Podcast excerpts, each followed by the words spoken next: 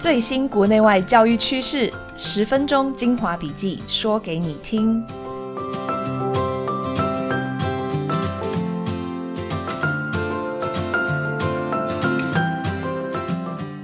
大家好，欢迎收听十二月二十五号的翻转教育笔记。我是今天的主持人，亲子天下媒体中心总主笔冰静孙。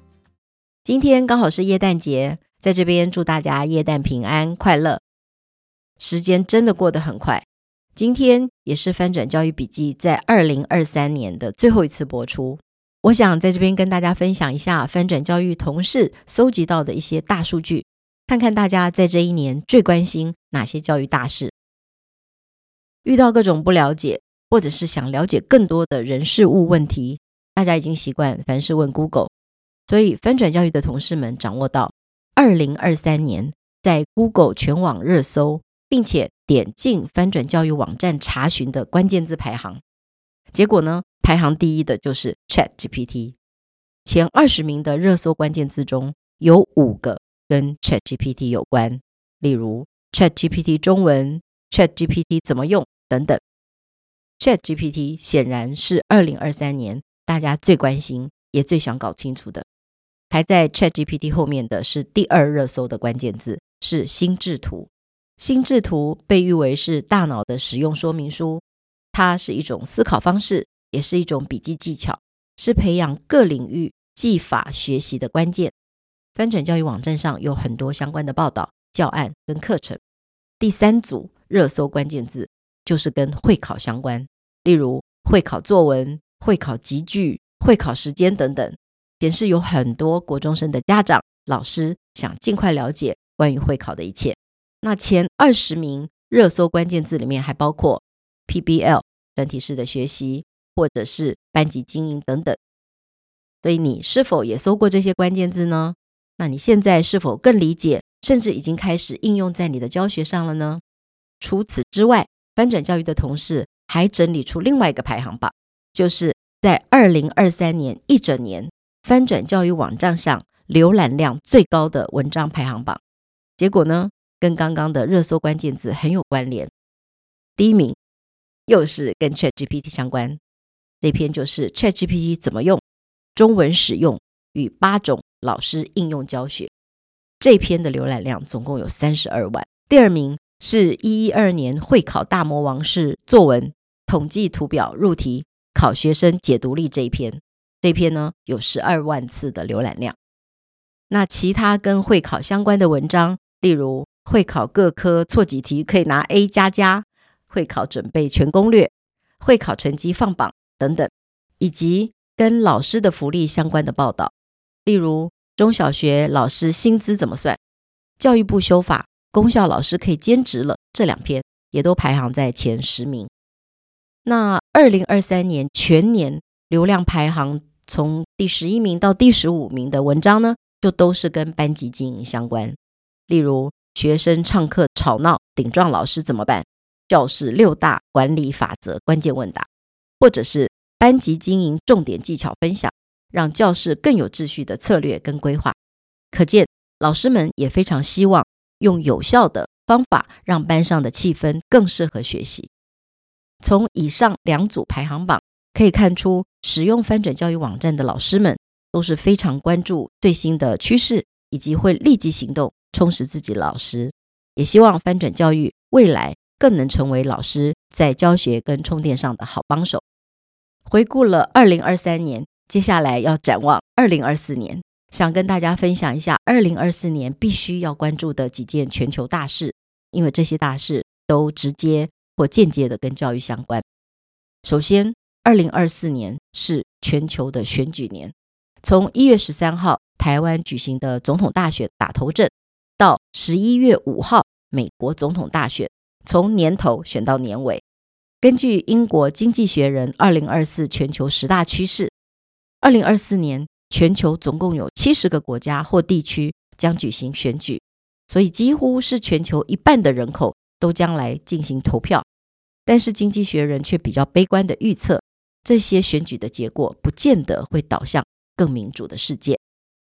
然后，《经济学人》也预测。二零二四年的乌俄战争、以哈战争引发的中东乱局，都还可能持续，全球的经济也仍然有许多的不确定性。这些跟教育有什么关系呢？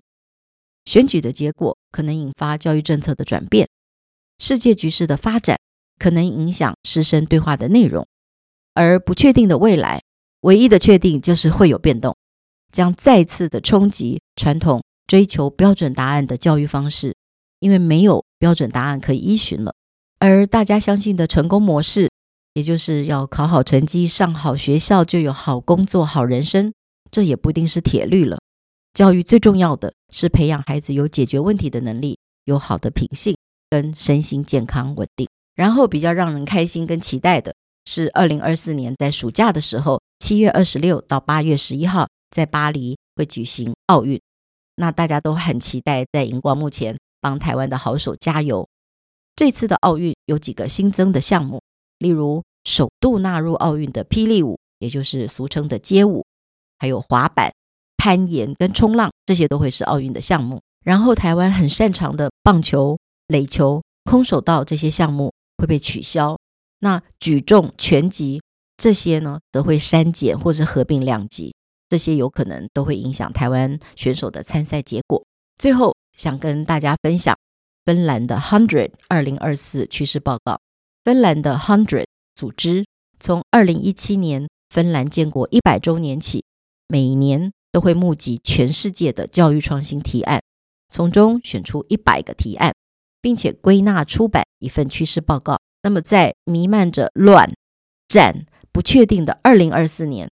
，Hundred 二零二四的趋势报告归纳出几个教育关键字，包括大家可以想见的教育科技、AI、PBL 就是专题式的学习、未来技能的习得，包括数位科技准备度以及包容跟幸福等等。其中很特别的一个关键字是老师自主能动性 （Teacher Agency），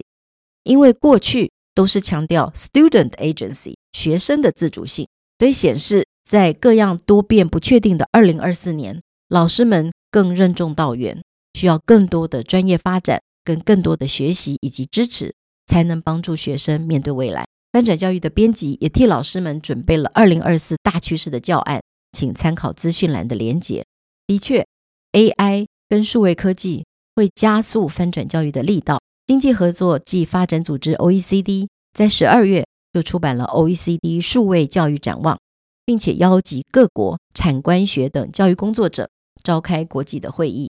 与此同时，包括美国的教育专业媒体，像 Education Week、Ed Search、eSchool News 等等，也在各类回顾与展望的议题中。提出对于未来教育跟科技的看法，